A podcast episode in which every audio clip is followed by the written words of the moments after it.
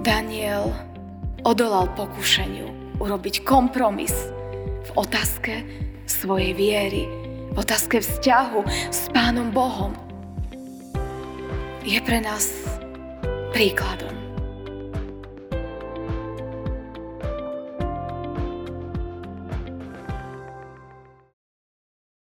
Stížme sa slovami 31. žalmu. Tebe sa utiekam, ó hospodine, kiež nikdy nie som zahanbený. Zachráň ma svojou spravodlivosťou. Nakloň ku mne svoje ucho, rýchlo ma vytrhni. Buď mi ochranným bralom a ohradeným domom, aby si ma zachránil lebo Ty si mi skalou a mojim hradom. Pre svoje meno veď ma a sprevádzaj ma. Vyveď ma zo siete, ktorú mi tajne nastavili, lebo si mojim útočiskom. Do Tvojej ruky porúčam, Pane, svojho ducha. Ty si ma vykúpil. Ó hospodine, Bože verný. Amen. Milosť vám a pokoj od Boha nášho Otca a od nášho Pána a Spasiteľa Ježiša Krista. Amen. Milé sestry, milí bratia, slova písma svätého, ktoré budú slúžiť ako základ kázne, čítame z prvého listu Apoštola Pavla Korinským z 10. kapitoly kde v 13. verši v Božom mene čítame tieto slova. Pokušenie, ktoré vás zachvátilo, je len ľudské. Ale Boh je verný. On nedopustí pokúšať vás nad možnosť, ale s pokúšením spôsobí aj vyslobodenie, aby ste ho mohli zniesť. Amen. Toľko je slov písma svätého.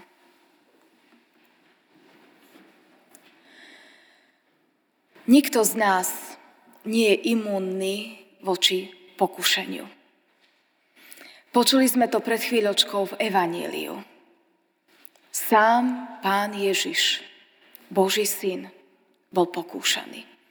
Keď za ním prichádza diabol a trikrát ho pokúša. Nikto teda nie je imunný.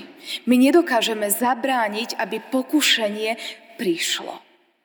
Dôležité však je, ako zareagujeme. Náš reformátor, doktor Martin Luther, povedal veľmi pekný výrok. My nemôžeme zabrániť vtákom, aby lietali nad našou hlavou. Ale môžeme im zabrániť, aby si v našich vlasoch urobili hniezdo. My teda neovplyvníme život, ako ide. Neovplyvníme ani pokušenia, ktoré prichádzajú do nášho života, či cez ľudí, alebo cez naše vlastné myšlienky, alebo cez okolnosti. Ale môžeme ovplyvniť to, ako zareagujeme. To máme v svojej moci. Jeden z príkladov, som sa rozhodla, že nebudem pozerať na ten najdokonalejší príklad na pána Ježiša, ale na bežných ľudí. Jeden z príkladov, ktorý to zvládol, je Daniel. Prorok Daniel bol muž, ktorý bol veľakrát vo svojom živote vystavený pokušeniu. On ako mladý chlapec bol odvlečený zo svojej krajiny ako vojnový zajatec. A dostal sa na dvor cudzieho kráľa, kde platili úplne iné pravidla a predpisy. Ale keďže bol z kráľovského šľachtického rodu a bol šikovný a múdry, tak sa dostal do okruhu ľudí, ktorí mali slúžiť po vyškolení ako poradcovia, ako vzdelanci. A tak Daniel prvýkrát prichádza k pokušeniu. Pokušeniu porušiť zákon, ktorý on ako veriaci Žid mal, kedy mali rozdelené pokrmy na čisté a nečisté. On vedel, čo môže a čo nemôže jesť. A prišlo prvé pokušenie. Je na kráľovskom dvore, síce zajatec, ale dobre situovaný a má jesť všetko to, čo jedol aj ich kráľ. Ale pre ňo to nebolo v poriadku. Pokušenie prišlo. Daj si, veď je to to isté jedlo, ktoré je aj kráľ. A ty máš tú možnosť jesť to isté. Ale on odolal. A vypýtal si výnimku, aby sa nemusel poškvrniť niečím, čo mu pán Boh nedovolil. A tak pán Boh stal pri ňom. Tu jeho túžbu pán Boh korunoval úspechom. A nebolo to prvýkrát, kedy bol v pokúšení uľaviť zo svojich štandardov a podliezť látku len preto, aby mu bolo lepšie. Už keď bol starý a už bol iný kráľ, tam sa králi striedali ako na pase a on bol stále verný Pánu Bohu, dobre postavený, lebo bol čestný a zodpovedný, tak sa ho chceli zbaviť. A vymysleli niečo, čím by práve jeho mohli zničiť. Lebo ho sledovali, že on je taký čestný a poctivý, že nerobí kompromisy, nepodvádza, že ho nemajú z čoho obžalovať. A vtedy si povedali, iba ak by to bolo vo veci jeho viery. A tak vymysleli lesť. 30 dní sa nikto nesmel modliť. A od nikoho nič žiadať, iba od kráľa. A Daniel mohol urobiť kompromis. Mohol byť v pokušení si povedať, stojí to za to zomrieť, pretože trest bol jasný. Ten, kto sa bude modliť, skončí v jame s levmi. Mohol Pánu Bohu v poslednej modlitbe povedať pred tým zákazom, Pane Bože, vieš, teraz si dáme pauzu a o mesiac sa ti ozvem. Mohlo to byť pre Daniela pokušenie. Ale Daniel to neurobil. Daniel nezlyhal. Lebo práve z modlitby a zo vzťahu s Pánom Bohom mal silu nerobiť kompromisy v živote. Žiť čestne, svedomito, aby ho nikto nemohol obžalovať a usvedčiť. On vedel, že je to Boh, ktorý je mu verný a on nechcel byť neverný. A tak Daniel napriek zákazu robí to, čo bolo aj dovtedy jeho zvykom. V svojej izbe, ktorú mal otočenú smerom na Jeruzalem a otvorené okna si kľakol a modlil sa. Tak ako to mal vo zvyku, trikrát do dňa kľačať a modliť sa. A keď ho išli hodiť do tej jamy s levmi a keď to kráľovi došlo, že to bola lesť, vtedy čestnosť Danielova povzbudila kráľa k výroku Daniel, kiež by ťa tvoj Boh zachránil. A keď ráno na úsvite kráľ po prebdenej noci a po pôste beží k jame a kričí Daniel, či ťa tvoj Boh vládal zachrániť, Daniel odpoveda, vládal kráľu. Pán Boh urobil zázrak. Poslal svojho aniela a tie nedovolili levom, aby mi ublížili. Daniel odolal pokušeniu urobiť kompromis v otázke svojej viery, v otázke vzťahu s Pánom Bohom. Je pre nás príkladom. On nedokázal zabrániť okolnostiam, ktorých žil, ale dokázal sa správne rozhodnúť. Kiež aj my máme toľko milosti, že keď aj do nášho života prichádza rôzne pokušenie, ako nás odtiahnuť od Pána Boha, alebo ako robiť kompromisy v živote a robiť aj niečo, čo nie je správne, keď máme tú milosť, že sa dokážeme správne rozhodnúť.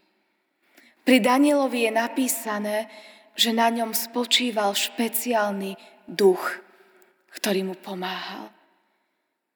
My tiež máme dnes Ducha Svetého, ktorý nie je špeciálny len pre vyvolených ľudí, ale je vyliatý pre všetkých, ktorí Pánu Bohu otvoria svoje srdce. Duch Svetý nám chce pomáhať. Duch Svetý chce byť našou oporou a silou. Lebo keď Pán Ježiš odchádzal do neba, dal sľub, budem s vami po všetky dni, až do konca sveta. A Pán Ježiš je prítomný v našich životoch cez Svetého Ducha. Cez Neho nám Pán Boh dáva múdrosť správne sa rozhodnúť. Nerobiť kompromis, a odohnať tie vtáky, aby si v našich vlasoch urobili hniezdo. Áno, oni budú lietať. Môžu. Ale my budeme v poriadku. Čo však, keď to nezvládneme? Nie sme dokonali ako pán Ježiš, ktorý dokázal zvíťaziť bez zaváhania a asi ani taký dokonalý ako Daniel, na našom živote by určite našli nejakú chybu. Čo vtedy, keď zlyháme a padneme? Tu sa chcem pozrieť na iného Božieho muža. Na sudcu Samsona. Samson bol vyvolený pánom Bohom ešte predtým, ako prišiel na tento svet. Pán Boh navštívil jeho matku cez Božieho posla a dal jej inštrukcie. Nesmieš piť žiadne víno, jesť žiadne nečisté jedlo, lebo budeš mať syna, ktorého zasvetíš od začiatku Bohu. Britva sa nedotkne jeho hlavy, nebude piť žiaden alkohol, bude Božím zasvetencom. Povedali by sme, pán Boh má skvelý plán. Ten muž bude asi dokonalý, keď jeho matka sa už mala dopredu pripraviť na to, že bude mať špeciálne dieťa. Ale keďže poznáme Samsonov príbeh, tak vieme, že to tak nebolo. Samson zďaleka nebol dokonalý. Pán Boh si ho vyvolil, aby bol preňho zasvetený, oddelený, aby pomohol Izraelcom spod filištinskej nadvlády, ale Samson robil jednu chybu za druhou. Dvakrát sa zamiloval do nesprávnych žien, do filištínok, do nepriateľok. Dokonca dotkol sa mŕtvoly, aj keď to mal zakázané. Porušoval pravidlá, ktoré mal dodržiavať. A dokonca porušil aj to, že prezradil tajomstvo, v čom spočíva jeho sila a prečo vlastne stále nad tými filištincami výťazí. Že jeho sila je v tom, lebo je Božím služobníkom a silu má vo vlasoch, pretože nikdy nebol ostrihaný. A keď to na drankanie Dalili vyzradil a keď prišiel o svoju silu, vtedy vo vezení s vypichnutými očami činí pokánie. Prosí Pána Boha o odpustenie. A keď mám možnosť ukázať, že Boh má silu odpúšťať a dokázať svoju moc, tak riskuje aj vlastný život. Keď sa modlí, Pane Bože, vráť mi opäť silu, aby všetci videli Tvoju moc. A vtedy Samson sa zaprie o stĺpy domu, v ktorom oslavovali iného Boha a zbúra celý dom a tisícky filištíncov zomierajú spolu s ním, aby Boh bol oslávený. Áno, tento Boží muž urobil veľa chýb. Veľakrát nezvládol pokušenie. Ale Boh je verný. Boh mu odpustil. A Boh mu dal silu, aby vykonal poslanie a zvíťazil nad filištíncami. Aj cez jeho vlastnú smrť. O čo viac my, ktorí máme vieru v Ježiša Krista, môžeme mať istotu, že na boj s pokušením nie sme sami. Veď Pán Ježiš nás naučil modlitbu, ktorej sa modlíme. Neuvod nás do pokušenia, ale zbav nás zlého. Pán Ježiš myslí na naše dobro. Pán Ježiš nám dáva inštrukcie v svojom slove, ako zvládnuť boj s pokušením. Áno, je to okrem iného cez modlitbu. Keď si od Neho pýtame silu. Je to cez hľadanie Božej rady do nášho života v Jeho slove. Aj cez múdrosť, ktorú nám dáva cez Ducha Svetého, že vieme rozpoznať, čo je dobré, čo je zlé a od toho zlého máme utekať. Ale najlepšia pomoc je Božia pomoc. Božia vernosť. To, že On nedovolí, aby sme boli pokúšaní nad naše možnosti. Že bude stáť Ježišovi Kristovi pri nás a že aj keď padneme, nám odpúšťa a spôsobí nám vyslobodenie. Krásnym príkladom je toho Samson, ktorý dostal milosť začať od znova. Aj my, s ďakou pánovi Ježišovi Kristovi, v tomto pôstnom období na jeho začiatku, môžeme prosiť, Pane Bože, Ty mi daj sílu zvládnuť pokušenie. A Ježiš, ten, ktorý sa modlí a prihovára za nás, nám dá silu. Veď preto sa aj on modlil v Gecemanskej záhrade, aby mohol ten náš boj vybojovať. Modlil sa, ak je iná cesta, ukáž ju Bože. Ale odpoveď bola nie inej cesty. A tak Ježíš zobral náš život na seba. Dovolil, aby ho Pilát za naše hriechy odsúdil dovolil, aby ho ukrižovali a pochovali do hrobu. Lebo vedel, že nie je inej cesty, ako nám pomôcť v našich bojoch s pokúšením. Len to, že on to musí absolvovať za nás. A tak to pokúšenie, ktoré zažívam ja a ty, už dávno Pán Ježiš vyniesol na kríž. To pokúšenie, nad ktorým zvíťazím s jeho pomocou ale aj za zlyhania pán Ježiš zaplatil. Nie takého zlyhania, takej chyby, za ktorú by Ježiš Kristus nebol vylial svoju krv na kríži. Nie takého hriechu, ktorý by Boh nebol odpustil, ak ho ľutujeme. A tak, či zvládame, alebo padáme v pokušeniach, hľaďme na verného Ježiša Krista aj v tomto pôstnom období, ktorý je našou silou a oporou. Amen.